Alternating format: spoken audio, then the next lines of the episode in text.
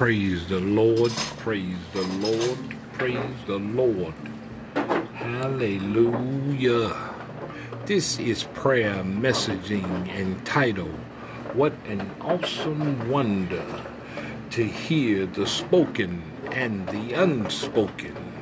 In Psalms chapter 5, verse number 1, the Bible says, Give ear to my words, O Lord, and consider my meditation. My, my, my, my, my. It is a powerful thing to realize we have a great wonder that can hear when we don't even speak. Mm, mm, mm. It is truly a great thing when we know that we able to communicate in all types of ways. That we can communicate even when we don't even know how to communicate. It is a great in heaven that we have an opportunity to let go unto our Lord all the time. And we have an opportunity to let go unto Him in all types of ways, in all types and opportunity, in all type of things that we get an opportunity to do. Now, as we come up through life, we learn that there is different communication skills. And in our communication in life, there is a ways that we get an opportunity to communicate to one another that we just love and we sometimes embrace and we learn as we go along. Now we learn how to communicate with the animals. Now we learn to do this as we coming up as little kids. Some of us run away from them old animals because we don't like them.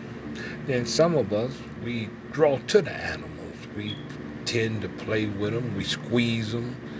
We run with them. We pick them up. We look at them and learn to rub them and caress them.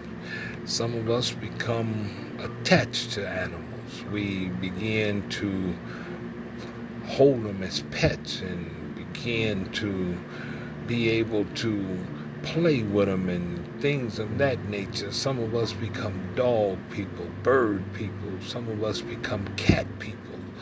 It just seems like we become more and more attached to animals.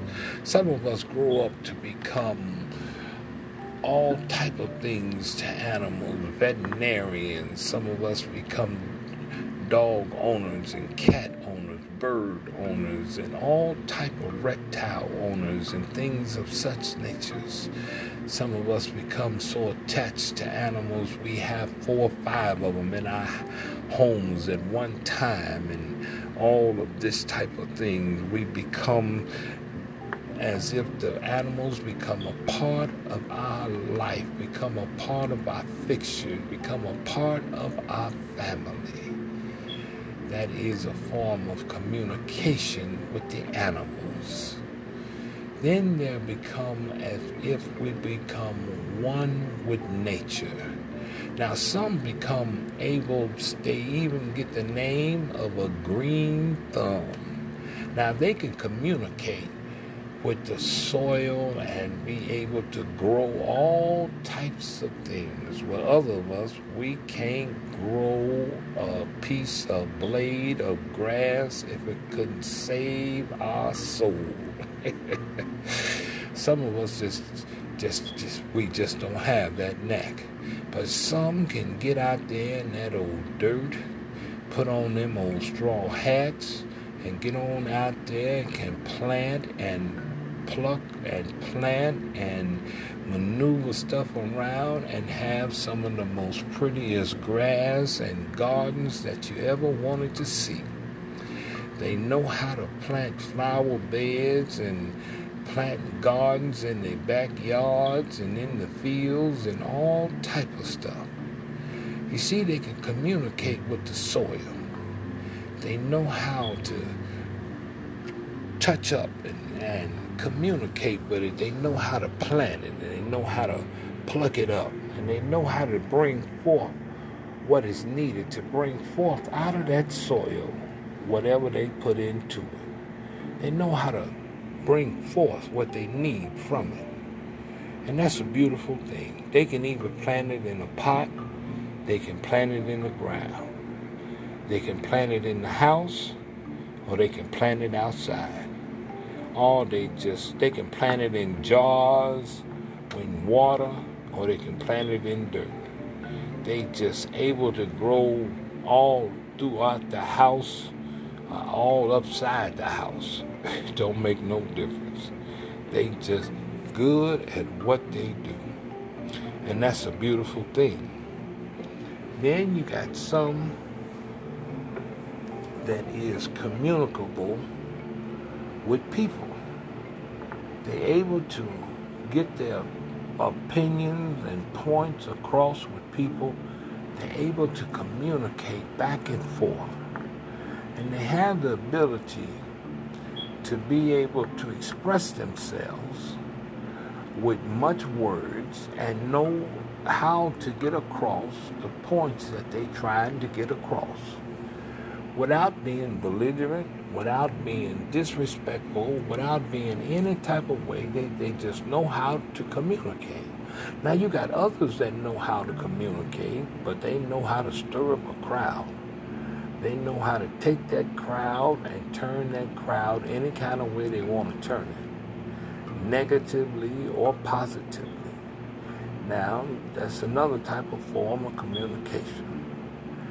Then you have some that just know how to just make the crowd laugh. They just love to make people laugh and just enjoy. They just love to do that. They just like to do that. That's another form of communication.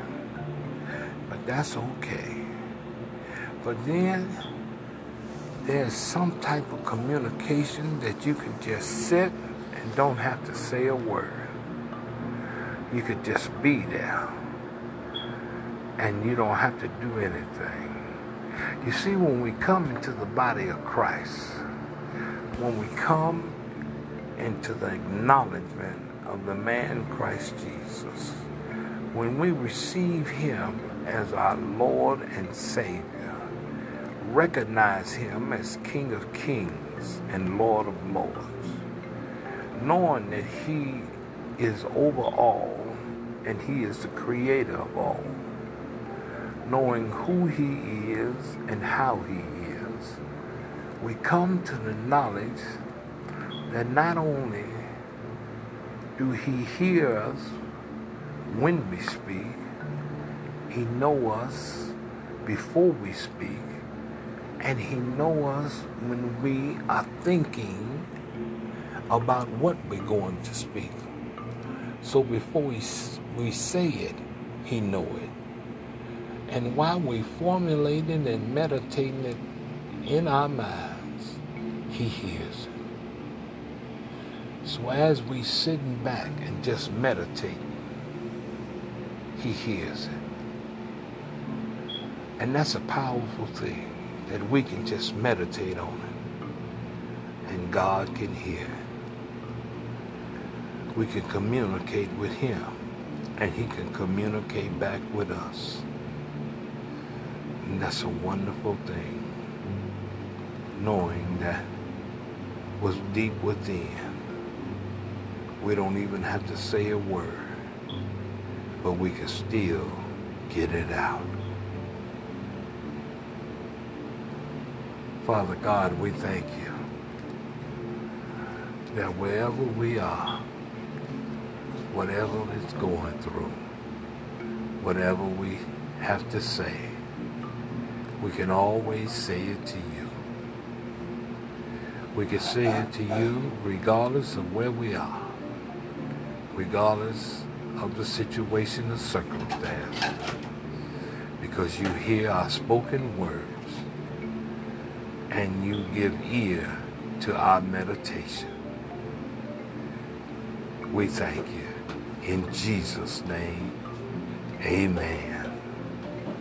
Remember, he hear you regardless of if you say it or if you think it. This is our prayer messaging.